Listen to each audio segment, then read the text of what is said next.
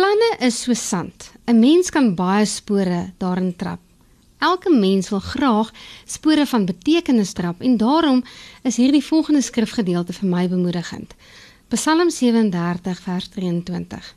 Die Here bepaal die koers van die mens met wie se pad hy tevrede is en hy ondersteun hom.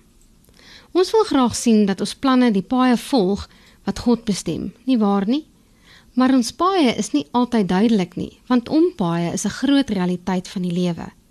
Dink maar wanneer jy op vakansie gaan en jy weet presies wat jou bestemming is. Maar pad langs tref jy padwerke of 'n ongeluk en die pad wat jy gedink het jy gaan ry word omvergewerp.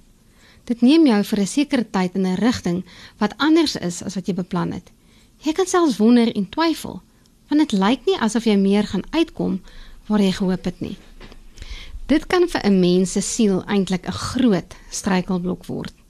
Ek verwys nie noodwendig net na letterlike paaie soos met vakansie nie, maar ook figuurlike paaie van keuses en besluite. Jy kies om 'n sekere studierigting te volg, maar jou ma word siek en jy kan dit nie in dieselfde tyd as wat jy gedink het voltooi nie.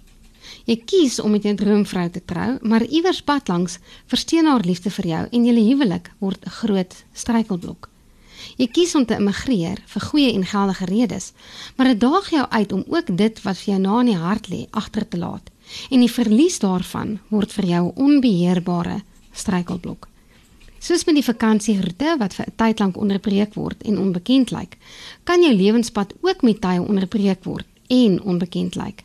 Hoe nou gemaak? Ek en jy wil in so 'n tyd weet dat ons nog op koers is, al lyk niks bekend nie. Ons wil glo dat ons wel gaan uitkom waar dit saak maak.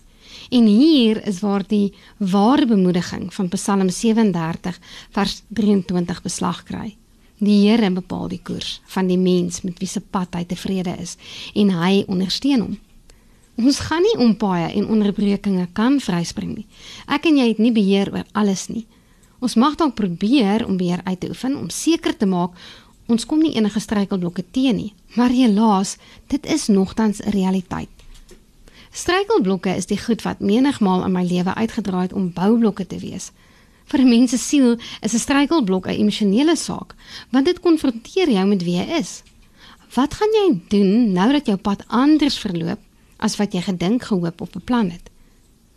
Die interessantheid van 'n struikelblok is die werk wat dit 'n mens gee om te doen.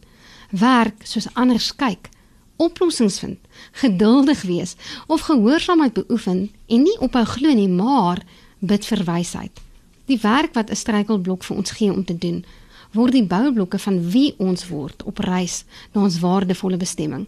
En die uiteindelike bestemming is soveel groter as wat ons nou kan besef. In plaas daarvan om jou struikelblokke net negatief te beskou, kan jy dit ook sien as 'n boublok wat vir jou wys dat God jou koers bepaal. Hou goeie moed al voel jy verdwaal. Jy het nie verdwaal nie, want God is op pad saam met jou. Ek is Elisabeth Tenison vir Groot FM Inspirasie.